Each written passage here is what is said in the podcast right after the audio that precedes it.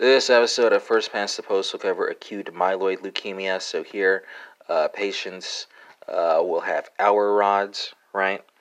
Uh, which are uh, peroxidase positive cytoplasmic inclusions in granulocytes and myeloblasts.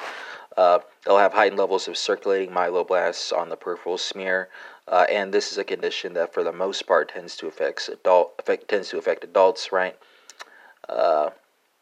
And that concludes uh, this episode on acute uh, myeloid leukemia.